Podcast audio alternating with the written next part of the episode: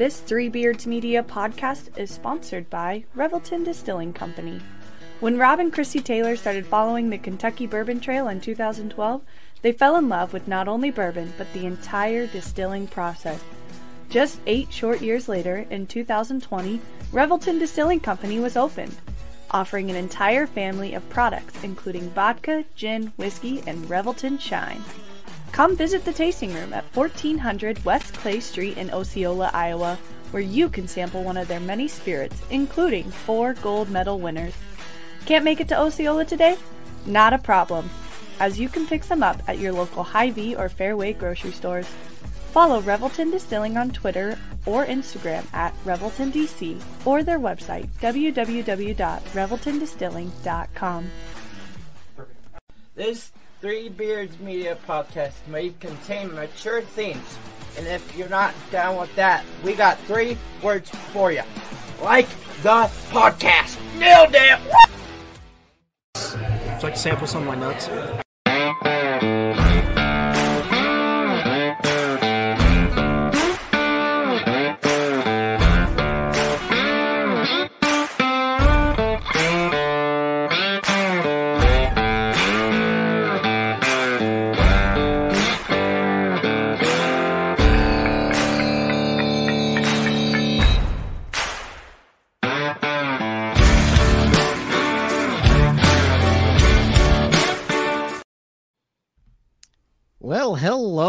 And welcome back yet again, dear listener, to another edition of Old Man Strength, a podcast of Three Beards Media, brought to you by Revelton Distilling Company.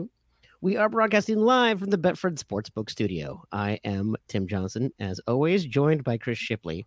Chris, how are we doing this evening? We're doing all right. Not too bad. Week's almost ready. I'm I'm ready for the weekend. I, you know, I it feels like Monday was like three days um ago, but it also feels like it was about three hours ago. So I don't really know what is going on with this week. Um, but I'm very much looking forward to the weekend. If we could just find another way to sneak three or four more weekend days in there, I would appreciate it. Yeah, no kidding. But working from home, working from home, it's dawned on me. I still don't know what day of the week it is. I have no, I have no concept of what day of the week it is. Down here in this, I- I suppose. have no idea. I, well, I, I think it's good that you are definitely kept in, in the dungeon in your house anyway. It keeps you out of the public eye in general, That's right. which I think is a good idea. That's right. Uh, well, I I tell you what, I don't want to spend a whole lot of time on chit chat because I'm really excited to get talking with our guest. So, Chris, I will go ahead and let you introduce our guest this evening. Yeah, so we are uh, gracious uh, and and very humbled. Uh, Chris Hassel, CBS Sports, uh, two guys named Chris, Iowa Everywhere, former WHO TV uh, sports anchor, was kind enough to hop on the pod tonight uh, from Florida, where I'm sure it's a balmy 80, 87 degrees there. Ooh, it's hot. Chris, welcome to Old Man Strength. We, we could just do it. Two guys named Chris and another guy named Tim. I know. Let's do it. I, No, I, like I it. was actually out at the beach earlier today because I'm sick. I got sick last Friday, and I just I, I'm still congested. And like I, my doctor down here, he's he said like for sinus issues, for colds, one of the best things you can do is just go to the beach and get in the salt water. So I I was at the beach today for about uh, an hour and a half because I had the uh, the day off of work. I'm working tomorrow. I usually work Thursday and I'm off Friday, but uh, off Thursday, working Friday. So I- I'm hoping that uh, I feel a little bit better tomorrow. Well, that's good. Yeah, I, I, Yeah, I, yeah. go ahead, Tim. No, I was gonna say I, I I would like that. I've actually been a little bit under the weather myself. Uh, the water here in Minnesota is a little bit too cold to go to the beach, and also no salt. Um, yeah, no but- no saltwater lakes there. You'd have to go to Utah, I guess. Yeah, exactly. But I am willing to give it a try for science.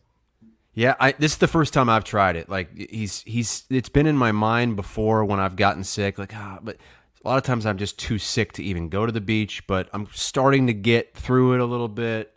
I just need to knock out this. I, I'm just still kind of stuffed up in my head. So I'm hoping this will get me over the hump. I, I've had uh, just the last week this tooth pain or whatever, and I feel like it's going up into my sinuses and Uh-oh. everything else. So Uh, I have a week before I get to go to this oral surgeon that I think is going to. Oh, jeez. So, and I'm not even sure it's going to get removed then. So I've been kind of a bear around the house. From everything I've heard, tooth pain can be the worst pain of all. it's it. I literally was laying in bed last night till midnight with just a throbbing toothache, and I finally just got up. Oh. and. It was. God. It's not. It's not like so much. Every once in a while, you just get a lot of sharp pain, and then Uh-huh. it's dull. And but I'll live. It's not the worst thing. So. So you were talking about uh, your work schedule. I, that's one of the things, I guess, not necessarily your schedule, but what does your typical week and day look like? Right? You don't you don't have a typical, obviously, eight to five job. What what's that look like for you? So I I usually I anchor CBS Sports HQ Monday through Thursday, and we we're on the air from two to five your time Central Time on CBS Sports Network most days. Every now and then soccer moves us around, but for the most part, I'm you know I, I'm working almost a regular shift. Like I, I never had that when I worked in at WHO in Des Moines. I was always nights and weekends, and it was the same thing at ESPN. But this is um, this is nice. Like I, I, I get I'm, I'm home pretty much every weeknight for for dinner. Um, go in in the morning. I'm home by six thirty or so, and then on the weekend is when things can kind of get crazy in the fall and the winter because I call college football and college basketball games. So uh, a lot of weeks, you know, if it's let's just say the fall, for instance, in college football season, I work in studio Monday through Thursday. Then I'll fly out to wherever my game's at on Friday, do the game Saturday, and usually don't get to fly back home until Sunday. So it, it, it that can be a lot. There can be a lot of travel, but um, I can kind of this time of year I can kind of recharge a little bit because I'm I'm only in studio four days a week, so um, I kind of get some of those days back. Do you still feel a pressure though, like this time of year, to be watching what's going on in the sports world, just because there, there's still sports going on, just maybe Oh, yeah. things that, that yeah like it, it we cover you know basically every major sport at cbs sports hq i mean we're right now we're heavy with uh, i mean today obviously would be like nfl schedule release. We'd be going nuts on that. Nfl's our bread and butter. But this time of year it's nba playoffs. It's golf. Pga championships coming up next week. We're always talking nfl we're always talking college football. To a lesser extent college basketball when things happen. I mean, there's been a little bit of talk about what's going on with the gambling at the at Iowa and Iowa State, but yeah, you know, I I I do I feel like I need to watch more than I do. And, and the reason I feel that way is because East Coast time sucks. It sucks. there are often huge games that don't start until 10:30 on a weeknight here. And I can't stay up. There's just no way. Like last night, uh, it was Lakers Warriors game five, and it started at uh, what was that? Mm, Ten here. I made it to like the middle of the second quarter, and I just I, I couldn't watch anymore. I mean, I had to go to bed. You did better than I did.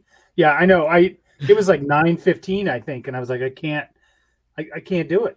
Like East I, Coast time sucks, man. I, I, I remember when I was in when I was like working at Channel 13 in Des Moines, I was a night owl because I worked until 10 or 11 every night. So I thought East, you know, East Coast time would be great because I'm up all night. And when I worked at ESPN, it was yeah, I stayed up till 3 every night. So I did get to see everything and because I worked nights. But not, you know, normal people, I, it's it's miserable. East East Coast time for sports watching is miserable. You got you have the national championship basketball game often starting at like 9:20 Eastern time. It's just um it's not good for this. So central time is in my opinion much better. I like mountain time the best. I've been uh, when I've gone to cover Mountain West games like Boise State um that's kind of where the sweet spot is. It's not too early and it's definitely not too late. I love mountain time. West Coast, there's some people that swear by that. Waking up on Sunday morning at 9 a.m. and having football ready to kick off on Saturday, too. And not as many college fans out there, but 9 a.m. on Saturdays, we're kicking off. you know. But you know, that's hey, I get to live by the beach. I can't complain too much. well, That's so- It's right. better than old Muscatine, Iowa. Yeah, well, that's that's where I was going to Oh, go next. mu- Which, I, I- guys, there is a beach in Muscatine. It's just a beach uh, for the Mississippi River uh, with a bunch I, of waste. I, I grew up in Wilton, so I, I Oh, grew did you? Okay. yes, yeah. So you I know all about down the road. Oh, absolutely. Ma- many, many a summer was spent uh, learning how to water ski on the Mississippi. Um, oh Um, my God, you really did that? I see. I'm too Oh afraid of that. yeah. Oh yeah, no, I, I I remember one time when when when my sister was water skiing and and uh, wiped out because she hit a dead fish floating on the river. Uh,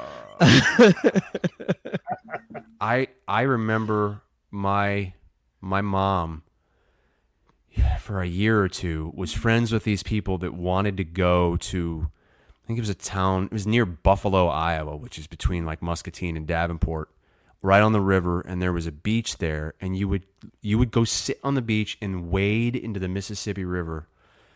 And I remember accidentally swallowing water once Oh. and then getting violently ill because I think that was back when they were just pumping raw sewage in there. And, oh, I, I have I have family members that will fish out of the Mississippi and eat the fish.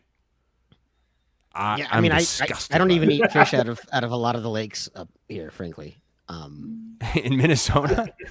I, I, even yes, yeah. Yeah. Um, My brother-in-law, he'll he'll he'll catfish, fi- he'll in, in Muscatine and Davenport, and take it home and they'll fry it on up. Oh, No thanks.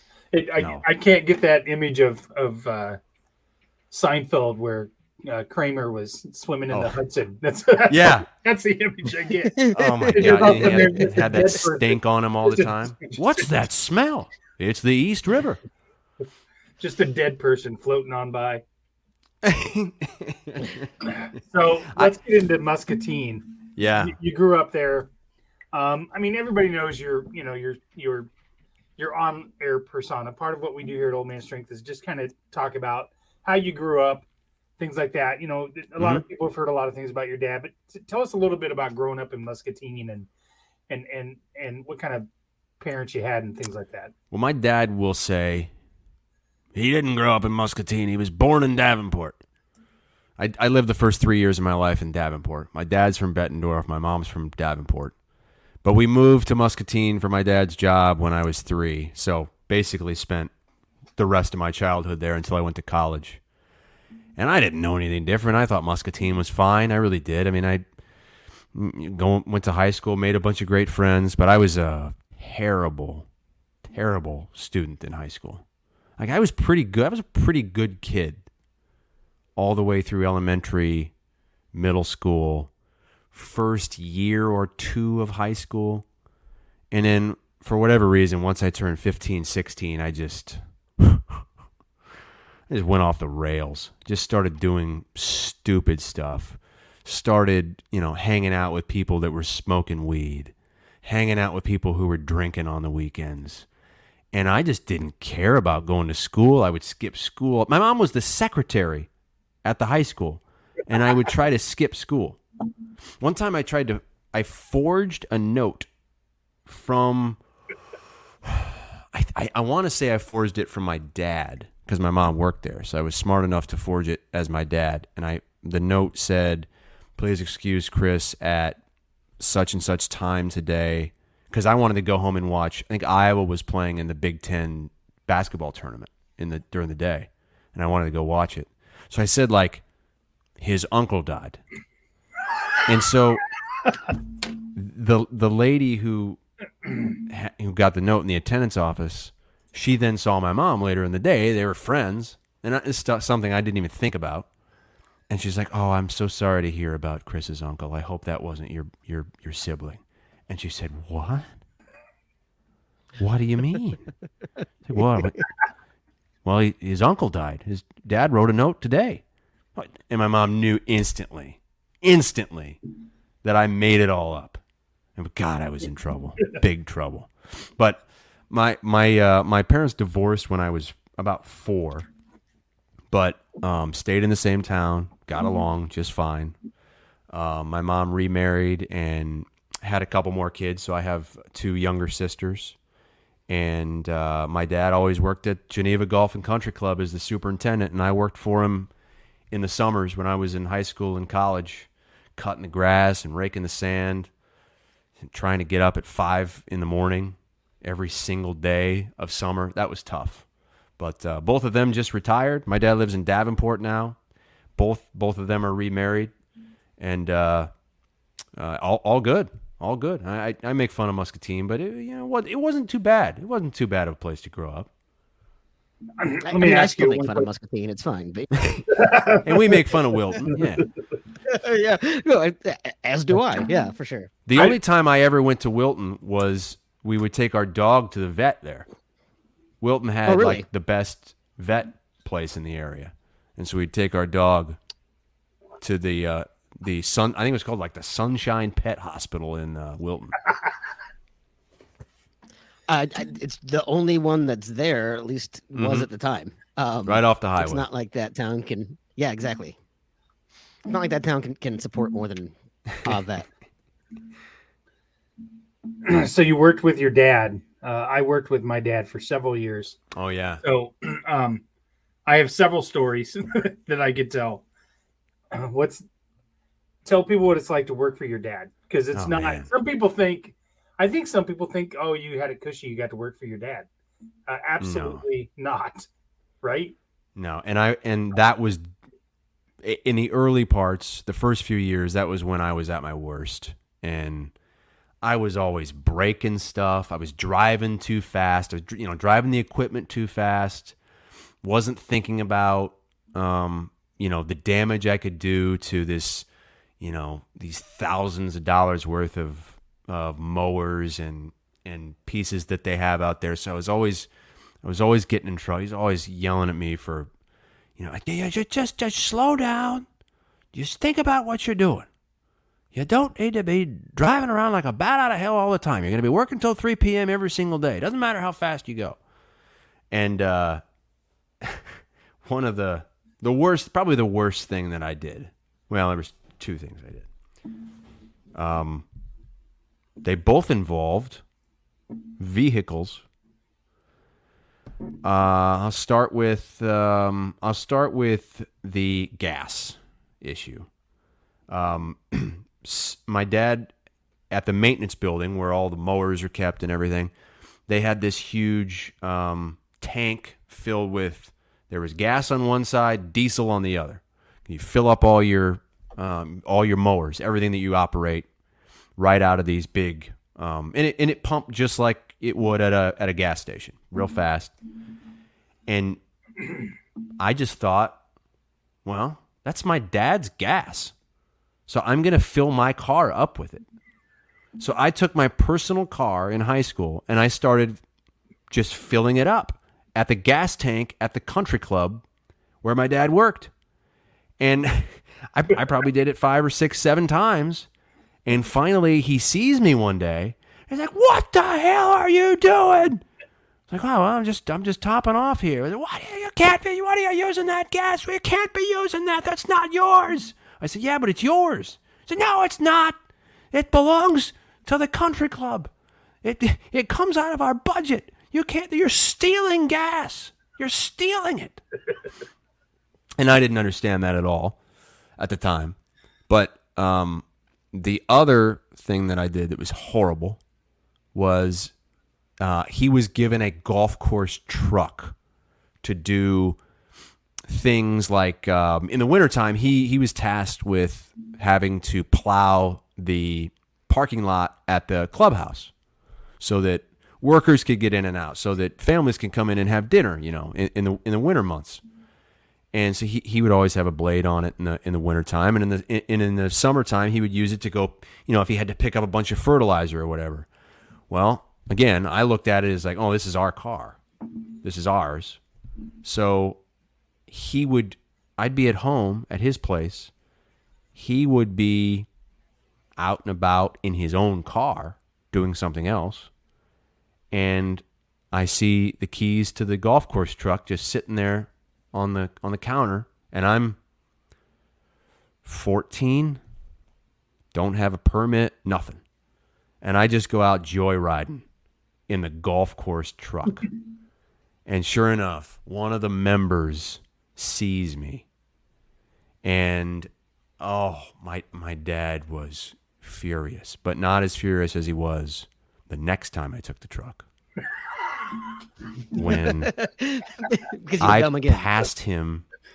I passed him on the road, and I, I, I think I took off, and my dad.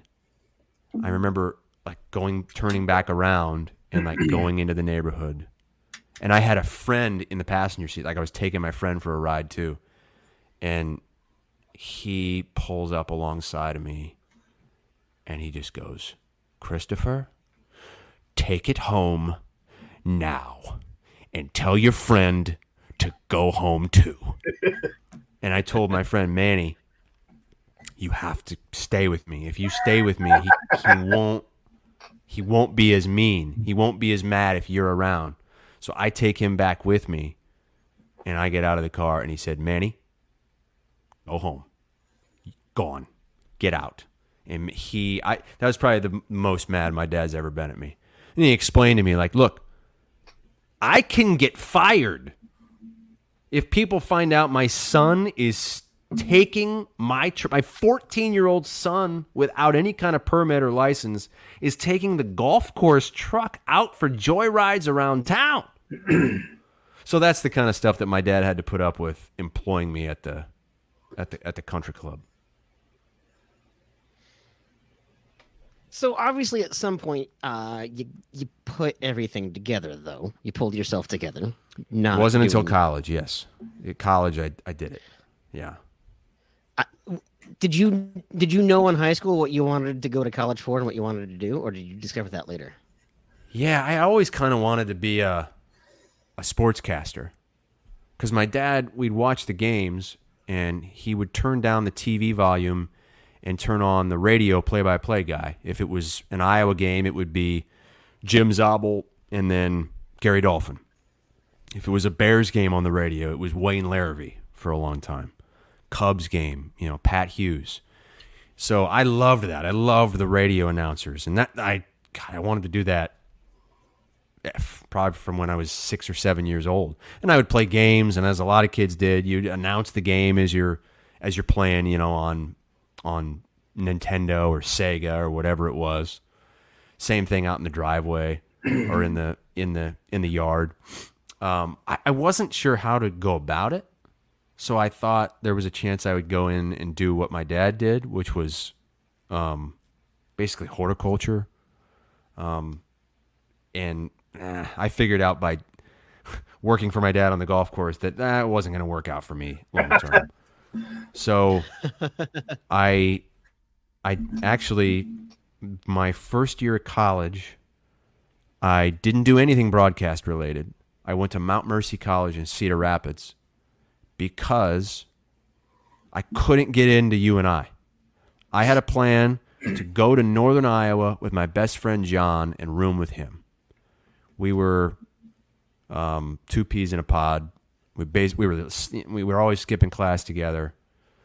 But he was smart, and I knew he would, you know, at least I thought he'd do a good job in college.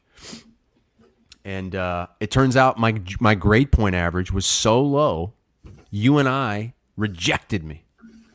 So I ended up I ended up going to Mount Mercy College in Cedar Rapids because my wife, well, my now now my wife, my girlfriend at the time was going to Coe, and that was also in Cedar Rapids.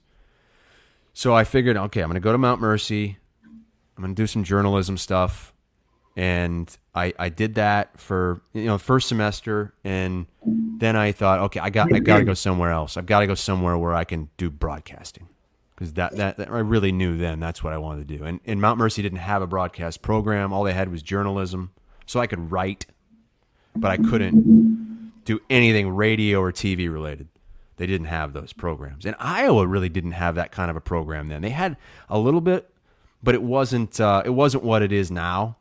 And so I didn't really consider Iowa because I just thought that the class size would be so big that I probably wouldn't get many opportunities to do anything. So I I can't even remember how I decided to check out St. Ambrose in Davenport. Other than I had a lot of family members who went there and really liked it. But I went for a visit and visited um, their campus TV station and met with a guy named Duke who ran the TV station there and a guy named David who ran the the radio station. And they're like, "Yeah, you come here, you can call all the basketball and football games you want. You can do, you know, sideline reporting, you can do studio reporting, you can be a part of our campus newscast that we put on every week." And so like, "Oh, that's it. That's where I'm going." So after my one year at Mount Mercy, excuse me, I uh, I went to St. Ambrose and just did as much as I possibly could. Called a ton of games, traveled with the team uh, around the you know the four or five state area where they played games, and I did that for for three years and got some internships and some part-time gigs and got some breaks and that's how right out of college I went to to Des Moines to replace Andy Fales who had just left to go to Kansas City. I remember And, that. Yeah, it was so- it was wild, and, and then it turns out Andy ends up becoming one of my best friends when he comes back. Yeah, and then got to uh, got to work with Keith Murphy and, and oh yeah, and that. That- and that's what Keith's the one that really sold it. Like I, I wasn't sure coming out of college, I thought that I would go the radio route. I thought I was going to go get some kind of real small time radio thing, like maybe calling a single A baseball team game, or I remember I applied to be like the voice of the UAB Blazers, but I wasn't. You know, I didn't. I, I couldn't. I could not. we don't talk about the, that. We don't talk about UAB on this podcast. yeah, we, uh, we, I, you know, they probably hired a guy that was 20 years older than me, but uh, so I, I, but I ran into the the news director from WHO who's still there, Rod Peterson, at an awards banquet, and he's like, "Hey, we've got this guy leaving, going to Kansas City. We have an opening in our sports department. Love you to, we'd love you to apply." And so I didn't really know what to think because I never really thought I would be a TV anchor or reporter. I never I never thought I would go um like shoot my own video at a sporting event. I I I, I did not I did a little bit of that in college, but I didn't think that I would do that professionally. But I went there and I met Keith and I was just blown away by how different his sportscast was compared to everything that I had grown up with in the Quad Cities and how refreshing it was and how fun it was to watch and how nice he was and smart he was and uh, I decided right then I I had to take the job but I didn't I didn't know how long I'd be there like I I'm, I feel like I've signed like year to year contracts every year I was in Des Moines because I just didn't know how long I would be there. I didn't know, you know, if I would go back into radio, play by play, or what. But I ended up there. I was there for I think five and a half years. Loved it. It was great. That's where basically all the really good friends that I have, other than John from high school, that, that's where I met him. Uh, How many how many years has Keith been doing that now? That that exact He's been, I know he's been in Des Moines since I want to say about 89 or 90. Um, he started at WOI, the ABC affiliate, and he's, hmm, he probably went over to, to, to uh, WHO, the NBC affiliate, in the mid 90s, I would say, mid to late 90s. And then Andy Fales has been in that area since he went to college at Drake from like 93 to 97 and then uh, eventually got a job at KCCI in 99 2000 and then Keith poached him got him over to WHO and he had that short stint in Kansas City and uh, realized that what he had in Des Moines was so much better and came right back. And I thought at the time I remember I was on RVTV my first RVTV 2007 um and I was about three months into the job. And I remember Keith had his laptop in the RV, but he had left. And he left it open. and it was on an email from Andy talking about wanting to come back and how he could come back. And I and then I was like, "Oh my god, I'm going to get fired." They're going to push me out so that Andy can come back and take his old job back. And Keith will say that was never going to happen. And I know that Keith wouldn't have made that happen himself. But I was really raw those first few months. And I made some dumb mistakes. Lost the car keys to the to the station vehicle at, at a field storming at Kinnick. Just some stupid stuff. And I couldn't God, what kind of a panic was that? Oh God, it was horrible. Horror. I never never found him either. Um, so I, I remember I remember confronting Keith about it that night, and you know he reassured me that everything's going to be okay. But the station basically told me this is almost like an audition for you, another audition. If like this week at RVTV, show us what you got. And thankfully, thanks to Keith, um, I did some memorable stuff. And um, when the week was done, I was told, uh, "Yeah, I think we'll be keeping you around, and if if we can bring Andy back, it's not going to be for a sports role." And so eventually, Andy ended up coming back, and that's when he kind of created a new they a new role for him as a um, news reporter. So he came back and started uh, doing stories as a news reporter at night, and then we met and uh, hit it off right away.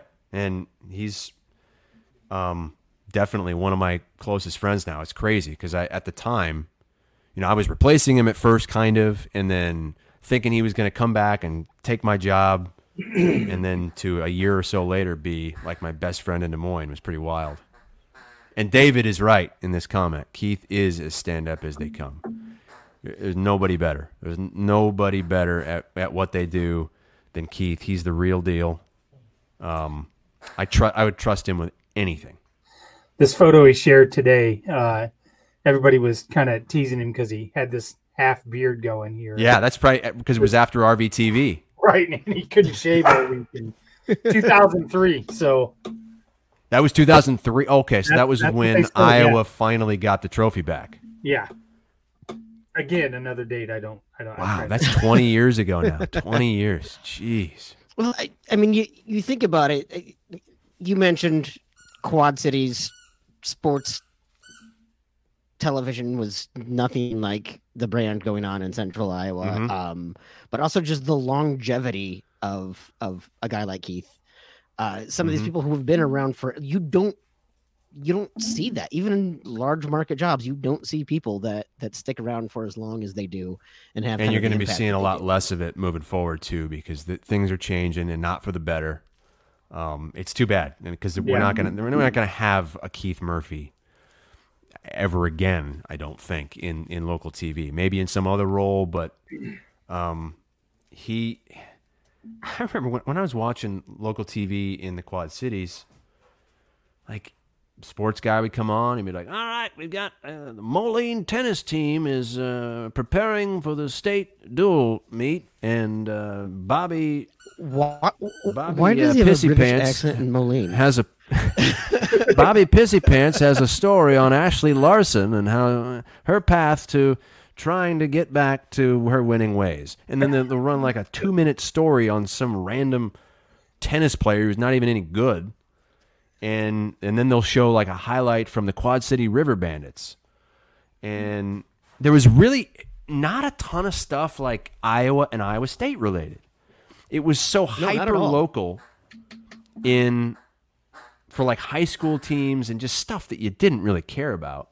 And then I go, I see Keith's first sportscast, and it's all this different Iowa football stuff and Iowa State football stuff, and he's talking about stuff NFL, big NFL stories, and it just seems so much bigger um, than what we were seeing, what I was used to seeing from a local sports guy.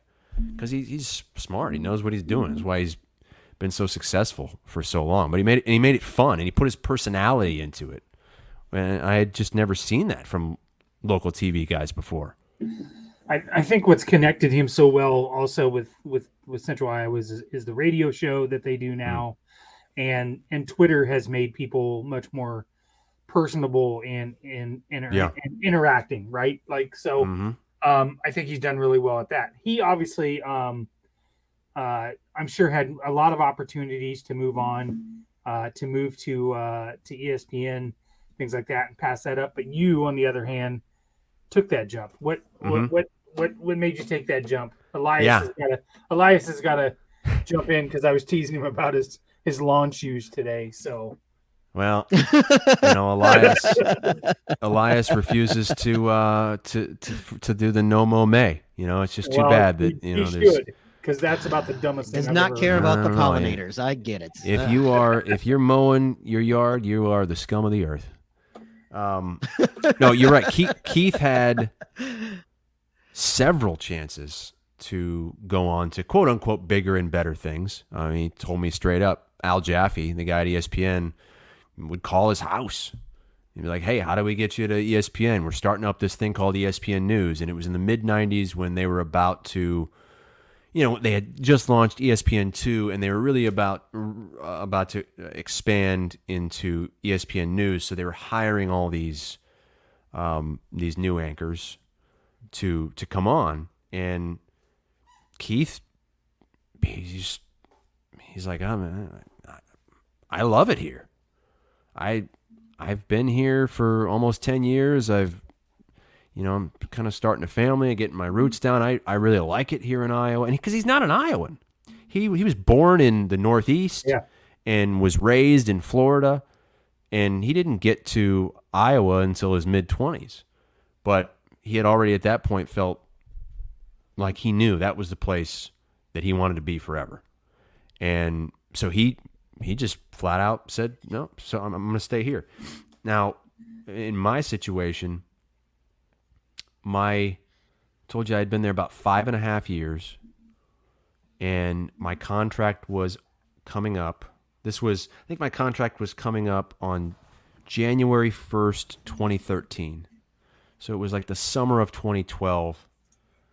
Uh, decided with the wife, like, because we were just living in a one bedroom apartment this whole time, just kind of year by year, seeing, oh, okay, what are we going to stay? Are we going to go? What's going to happen?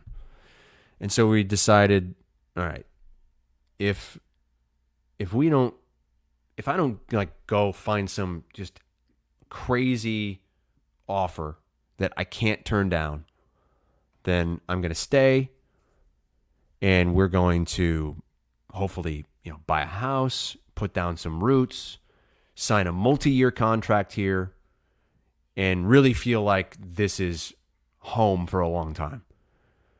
So I wasn't going to leave for like a, a lot of people just jump markets. Like they, Des Moines is market 70. So, you know, market, you know, 20 would be Minneapolis, something like that. You know, that uh, bigger markets, that's usually how you did it. Bigger markets meant more people watching, more pay for you, more prestige, and you could be closer to the big time or whatever. But I didn't think that any local TV job would have gotten me out of Des Moines. I didn't.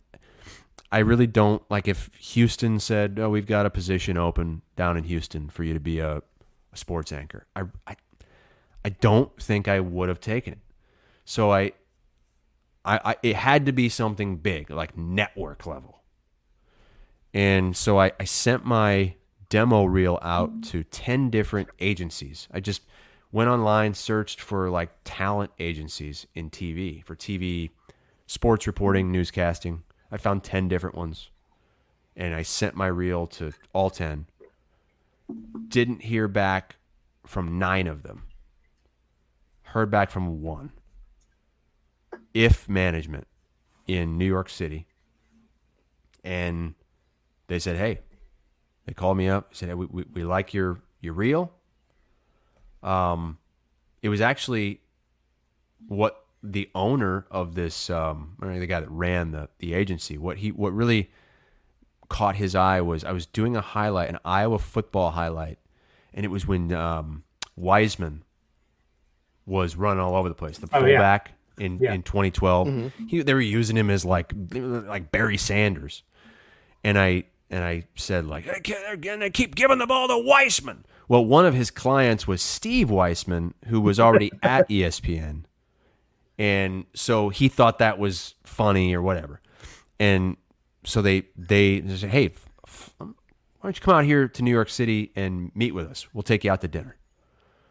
So that was like a whirlwind. Like I, they flew me out there. I didn't tell anybody, uh, other than my wife, obviously.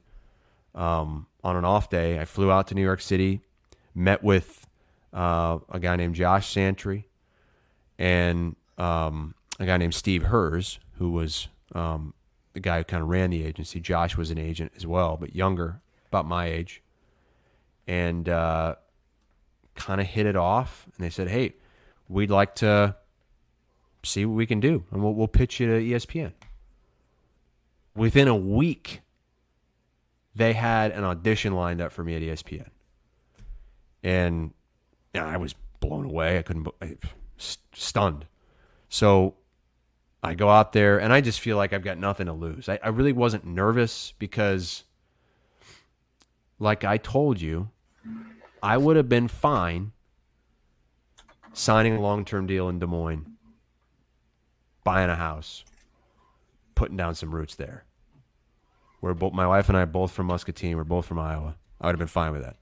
Had all my f- best friends are there, and so I go in and it was crazy. It was one day, and I I did like a ten minute um, audition in the studio, and I then I I met with like nine different executives who were just you know feeling me out, interviewing me. It, it was I was wiped by the end of it, and uh, my agents said that they heard it went well, and within a few days they called me up and they said, "Hey, ESPN just made you an offer, a four-year contract," and I just I, I didn't even think it was an option. Like there was no.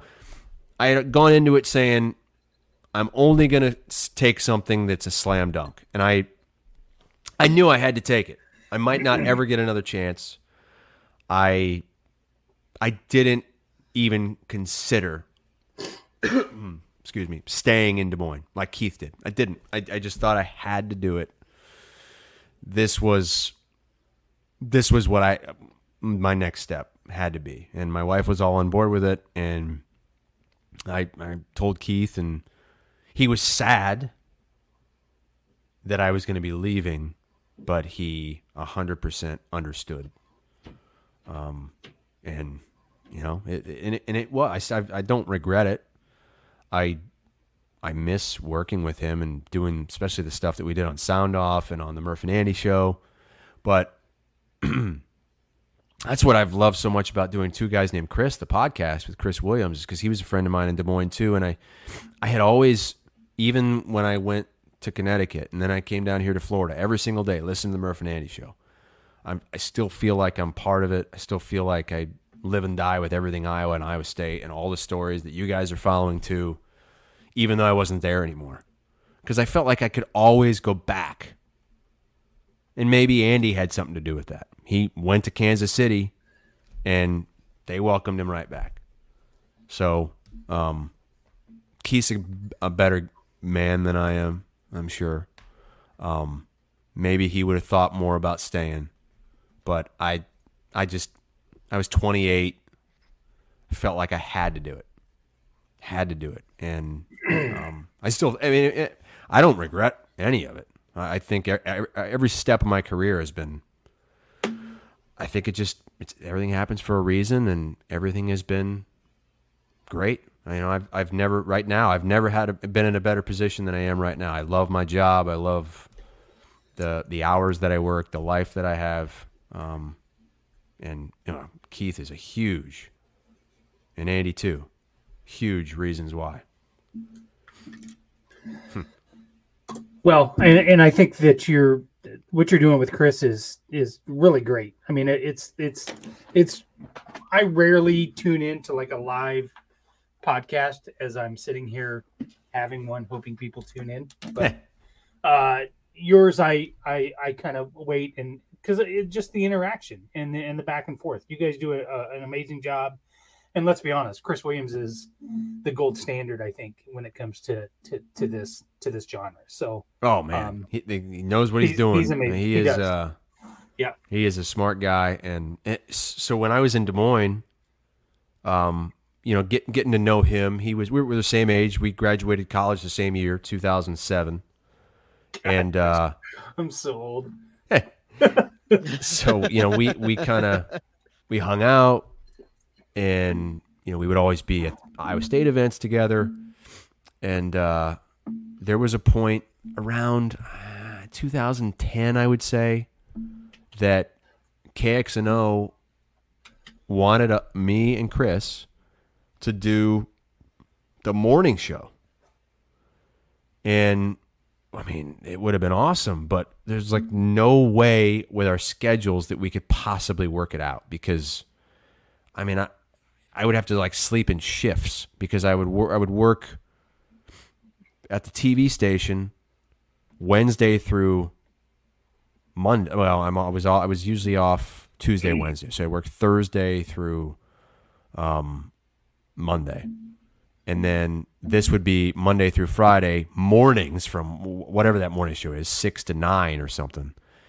And I, I just I- I, need my sleep, and there was no way, no way that that was going to work. So we both said, I mean, it'd be great, but sorry, we just can't do it right now.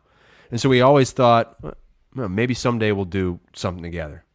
And then the last, I would say, four years or so, every six to nine months, you know, we'll have we would have a phone conversation, and Williams would say, um, "You know what? We really need to we really need to start a podcast. We really do." And I would say, "Yep, let's do it." And then finally, Williams, you know, pulled pulled the plug, got his ducks in a row, and decided to quit his uh, radio gig and start Iowa everywhere, and um, it worked out perfect. It's great. I love I love it. I look forward to it every every Monday and Thursday. I, re- I do. I, I it's just fun. I, I always enjoy talking Iowa related stuff. So I I know we're kind of running tight on time. Um, we didn't really get a chance to talk about what it what all projects you have going on today. Uh, it, it it's great to see like the good fit that you have for you right now. Uh, the way you've been able to do you know your parody videos and all of those things. Mhm. It's it's something that's unique, I think, uh, to your job that maybe a lot of your peers don't have an, an outlet like that. Um, I is what does that mean for you to be at this stage in your career and be able to have sort of this unique kind of personality and and creativity that you can you can Yeah. broadcast as part of your job Yeah, it's, I'm pretty lucky because I think there's a lot of people in a lot of places that wouldn't have that freedom mm-hmm. to do other things. It was one of the main reasons why I I I wanted this job in Fort Lauderdale at CBS Sports HQ was that they they allowed me to work four days a week in studio and call games on the weekends and to work for other entities. Like they, they said, well, we, we don't care really who you work for as long as you're doing your job for us the other days of the week. And so they were always fine with uh, calling games for if it was another network. They were fine when I said I wanted to do the podcast with Chris. Um, and they when with these videos, um, that uh, that worked out great because um, the, their social media department kind of had these ideas and they didn't they weren't sure like who they would get to act in these videos but then they asked me to do one and they're like okay that this is a perfect fit. And it the reason it was is because all the experience i had doing that stupid stuff in des moines on sound off. And and it was it so it really is it's i, I guess I, I forget sometimes how lucky I am to be able to just kind of do a bunch of different things, whether it's anchoring in studio or calling a game or doing a podcast or doing a social media skit. Um, and I think that's important for this day and age, when you talk about how there's not going to be another Keith Murphy, the way it used to be is over. Like it's there, it's very few people that are going to be able to just do one thing in sports media and be so good at that one thing that that's all they need to do. I think moving forward, you need to be versatile. You need to do other things. Like when I got to Des Moines, I needed to learn how to do other things. Like I, I, I, knew how to be like an on air um, sportscaster and like present the news of the day and call a game. I had no idea how to shoot video of a game, how to edit that video together, how to go out and find a story at like the Drake relays.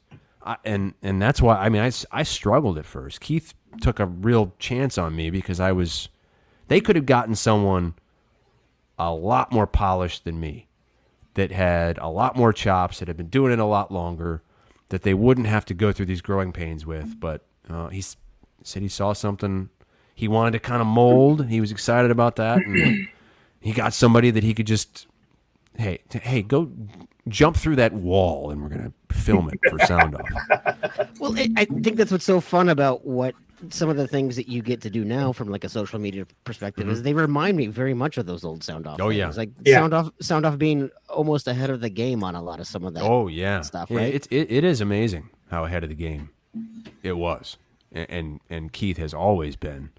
Um, there were there were some things that we did that really worked. There were some things that didn't work. There were some things that I did that I hated. I remember one of the things that I did on RVTV that first year when I said I was kind of almost playing for my job, like an audition, was I we had like a Iowa State was wearing those throwback 1977 Peach Bowl um, jerseys, and this was for the 2007 game, and we had access to those jerseys. Like there was like a mannequin that I don't know Jamie Pollard or somebody had out at the RV, and it had like the full thing, the helmet, the pads, the jersey. It looked great, and it was a perfect fit on me. So Keith had me put that jersey on and go around town and like talk to students about the game and about the jersey and what they thought. And then he had me like, well, since you wore the Iowa State jersey, why don't, since you're an Iowa fan, why don't you just be a jackass Hawkeye fan walking around campus making fun of Iowa State students? And we'll have a hidden camera. We'll mic you up and we'll have a hidden camera. So I did that, and that was like I thought that was probably the best piece we did that week, or that I did that week. I was, you know, I was, I had a, I had a megaphone, and I was saying, you know, I was standing up like in the quad. "Um, Iowa State fans, it's time to cash in the Chizik coins. You guys suck. Your coach sucks. And these two guys came up. They went to school there. There was like three of them. They came up and they took my megaphone away. They tried to like one of the guys tried to pick me up and throw me down, and I we ended up like I, I threw him over my head into the bushes, and then they threw my megaphone in the water, and it, you know it. I ended up telling them a little bit later, "Hey, we're just doing this for fun," because I like. There was a time I thought I might get hurt, but then of course we go back.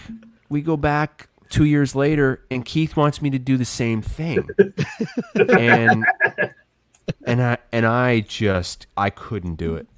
I I tried and I just couldn't get to the level that I was 2 years prior when I was like fighting for my job and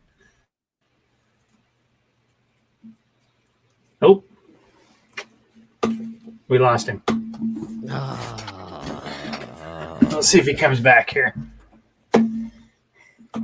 That that's that's a shame. I was really hoping to be able to to, uh, to ask our, our Wintrust Mortgage question. Uh, here he comes.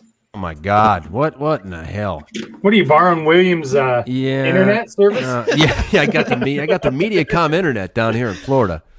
No, so but Keith Keith was so disappointed in me when I came back I came back the first time and I said, Keith, I just can't do it. I tried. It's not working this time. Can we pivot to something else? And he's like, No, no, we, this you can do it, Chris. You can do it. I know you can. I trust you. I believe in you. Sends me back out, and I just it's just not working. It's not going to be funny. I'm more scared than anything else. and I came back and I was like, This is all we have. And I showed him a couple clips, and he was like, "Hmm, Okay, well, I, I think you could have done better. You know, it's like a like a very disappointed adult figure, d- disappointed oh, yeah. father figure. Like, Yeah. I know you have it into in you. You just for some reason are refusing to do it, and I don't know why. And but there there were there were times when he wanted me to do certain things that it just didn't work for me. It didn't work. Like I couldn't pull it off. Thankfully, they were few and far between, but I, I always tried to come through for him. But there was one time he, he I was about to go to Jamaica the very next day. I was getting on a flight in the morning to fly to Jamaica with my wife at like an all-inclusive resort for a vacation. That was on that was going to be on a Monday morning. This was Sunday night.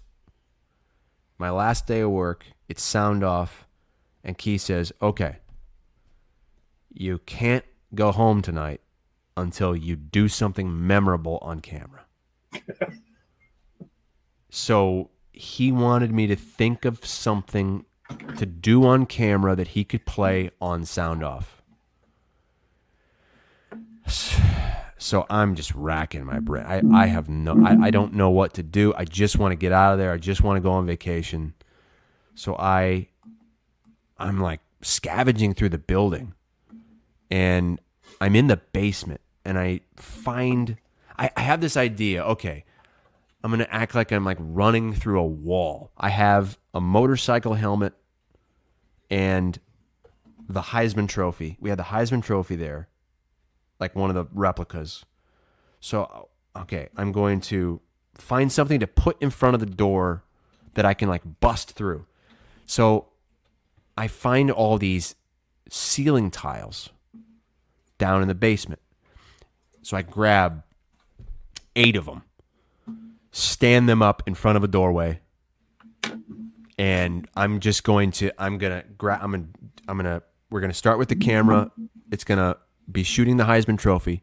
It's going to pan slowly pan up to me in my underwear, holding onto a football, wearing a motorcycle helmet, like a woman's motorcycle helmet with no face guard, no like my face is open, and I am going to run as fast as I can, dive into these ceiling tiles, and burst through the door doorway. So I do it. And it is horrendous. I'm in serious pain. The ceiling tiles like combust. They get they, they they get- all broken up and these little pieces of fiberglass in the ceiling tiles are inside my skin all over my body. Embedded into your skin. Oh, it was horrible because it. I wasn't wear. I, all I had on was underwear, so it was everywhere, all over my back, my chest, my legs, and not not not only am I in a bunch of pain, but now I'm starting to worry. Like, oh God, ceiling tiles discarded in the basement. I started like asbestos. Did I just kill myself? Did I just give myself cancer? Yes.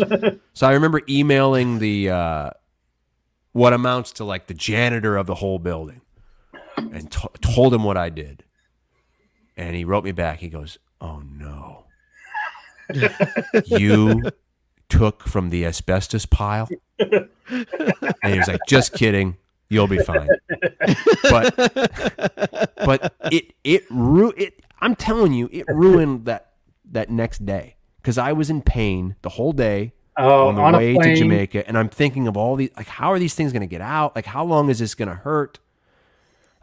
This is terrible because like all these tiny little cuts all over my body. How is this going to feel when I go into the salt water? Thankfully, the pain really only lasted a day or so, and I got over it. But my God, that was a, such a dumb decision. And Keith, I to this day, I tell him that he forced me into that. And he's like, "Oh, you could have done something else. You could have done something else even better that you wouldn't have gotten hurt."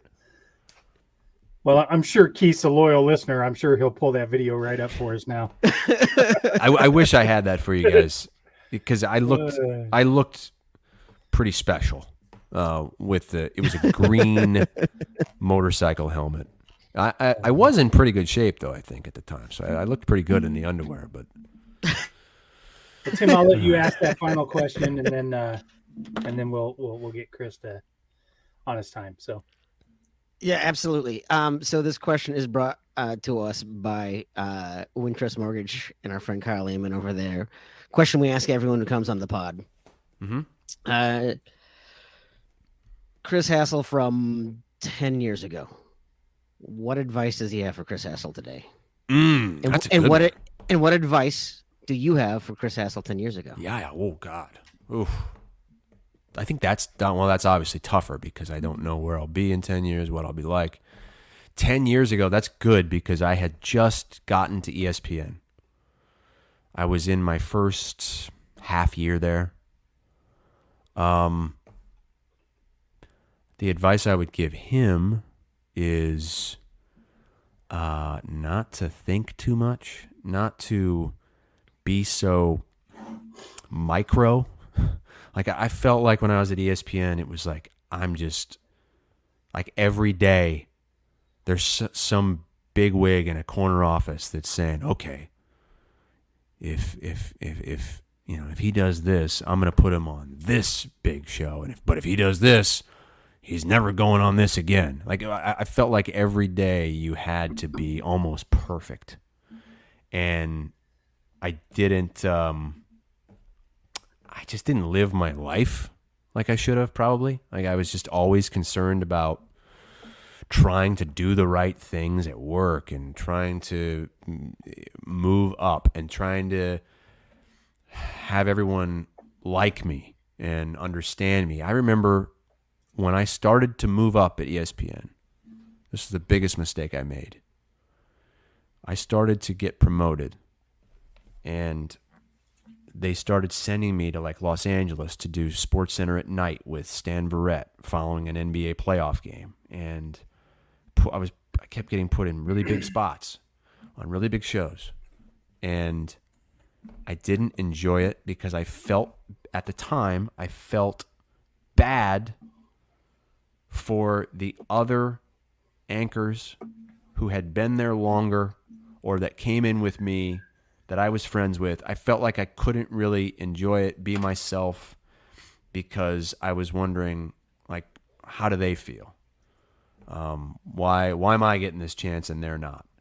And you just can't do that. You you, you can't live that way.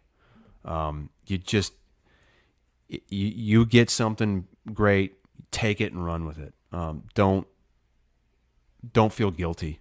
Um, that that was probably the biggest mistake that I made. That and just trying to meet with a bunch of people who I thought I needed to meet with, and I, I needed to have them understand me, and I needed to have their um, blessing on things, and I just stuff that took up a lot of my time that didn't need to happen. It didn't mean anything. It didn't matter um, a lot of there's just no rhyme or reason for a lot of things that that happen, and um, so I would say that's probably that and like quality of life.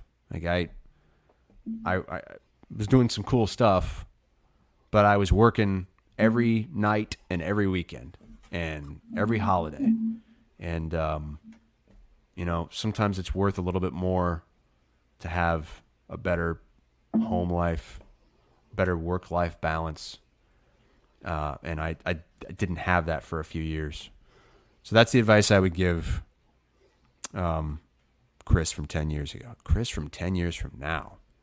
Yeah, th- that one that one's kind of a, a, a caveat question because that one is kind of getting at what David Larson asked earlier uh, of what is ten years. Yeah, that's Chris yeah, that's a good question. Where I don't even know where I see myself in, in ten years. Like I think I I know this. I know ten years ago I thought at this point I would pro- I would be calling NFL games. I would be calling big college football games. Like I, I had, I thought I would be doing like, I thought I'd be a bigger deal than I am right now. I didn't think I'd be doing an Iowa podcast, um, but that's been one of the most rewarding things I've done. I love it, absolutely love it. I didn't think I would be, you know, working out of a, you know, doing digital media stuff in at, at CBS. I mean, I, but these are two of the greatest things I've ever done. So, um, I guess the the advice for ten years from now is just kind of remember how good things can be, even even if you're not getting the exact assignments that you want and think that you deserve. You can still really appreciate everything you have and put things into perspective um, with a nice work balance and um, just kind of you can do whatever you want really. I mean with um, with the different platforms now and different social media like don't pigeonhole your, your yourself into one thing. Like i always thought i was just going to call games. That's all i was going to do. I wasn't going to do any funny videos. I wasn't going to do a podcast or a radio show or anything like that. So I, I think that's important to also just kind of let life lead you where it needs to your your your profession. And don't do things you don't want to do. That's that's another thing. Like i would love to tell myself 10 years ago this. And i do tell myself this a lot. There are certain things that people think you should do. And sometimes i just say you know i don't want to do that maybe that would be better for me in the long run um, to get higher profile jobs or games. But if it's by doing stuff that you don't want to do, that you don't really believe in, I don't think it's worth it. Because I did a lot of stuff at ESPN that I didn't believe in, that I didn't want to do, and it didn't get me anywhere. Didn't matter. It's, some things just don't matter. Well, despite that, we're glad that you decided to still come on this podcast. no, yeah, no, I, I, I loved it. Uh, really enjoyed uh, talking with you guys. Uh, fun. Time. Maybe- I mean, uh, you know, two Iowa guys podcast, two guys named Chris and Tim. to uh, maybe uh, maybe Chris will give you an assignment in a couple of years. You can go to the Iowa campus and talk shit about Brian Ferentz while he's still there. Dude, I- I'm telling you, man, Iowa fans hate me a lot more than Iowa State fans do. Oh, I, I I'm not surprised because you don't sugarcoat it. If I if I went on the Iowa campus and did what I did in 2007 and said what I said, did what I did to Iowa State students, and did that to Iowa students now, oh my God, I don't, I don't, I wouldn't have gotten out of there alive. There we go. Well, thank you, Chris, very much. Uh, thank you just for your stories, uh, your wisdom, your humor. Uh, it's, it's something that I think uh, it's a reason we've wanted to have you on this podcast. So thank you very much for for all of that. Is there anything that you want to plug in any way? to plug? No, no, no, I don't. Um, well, let's see. Uh, hmm, I still haven't gotten that Fareway meat box I was promised by Chris Williams. So, I mean, if, you, if there's anything you guys can do, I mean, with- if that shows up, it'll just ruin the bid at this point. It would. I, I, I told Chris that too. He's like, he's like Hassel. Look, I'll get you. The, if you really want this thing, I'll get. And I'm like, you know what? At this point, I think it's funnier that it doesn't come. it's the principle of the matter. Yeah. this. Yeah. So, well, I, I really appreciate you guys having me on and um, for all the nice things you've said. No, Enjoyed thank you. Absolutely. For about for about Yeah, it five was- seconds into that, I thought Tim was talking about me, and then I realized he was saying something nice. So it was clearly not. uh, all right. Ec- Excellent. Well, Chris, anything else? Chris Shipley, Nope, anything uh, else you want to cover? No, other than other than uh, I want to shout this out real quick. Revelton is releasing their second distillers edition of their new rye whiskey, May 27th. It's only available at the distillery, so make a trip down there in a couple weeks. Get that uh, distillers edition of Revelton's rye whiskey. So That looks good. Excellent. it is good. Excellent. Well, we have some more uh, news to come with Three Beards Media, so please go ahead and stick with us. But once again, you have wasted another hour of your time listening to Old Man Strength, a podcast of Three Beards Media, brought to you by Revelton Distilling, Wintrust Mortgage, and broadcasting from the Betfred Sportsbook Studios. I am Tim Johnson. You can find me on the interwebs at Tim Johnson MN. You can find Chris at Cygrad Cydad. Chris Hassel. You are Hassel underscore Chris. You got it right. Excellent. Perfect. So please go ahead and check out all of that. Go ahead and check out all of our other great content on the Three Beards Media Network. And we will see you guys next time.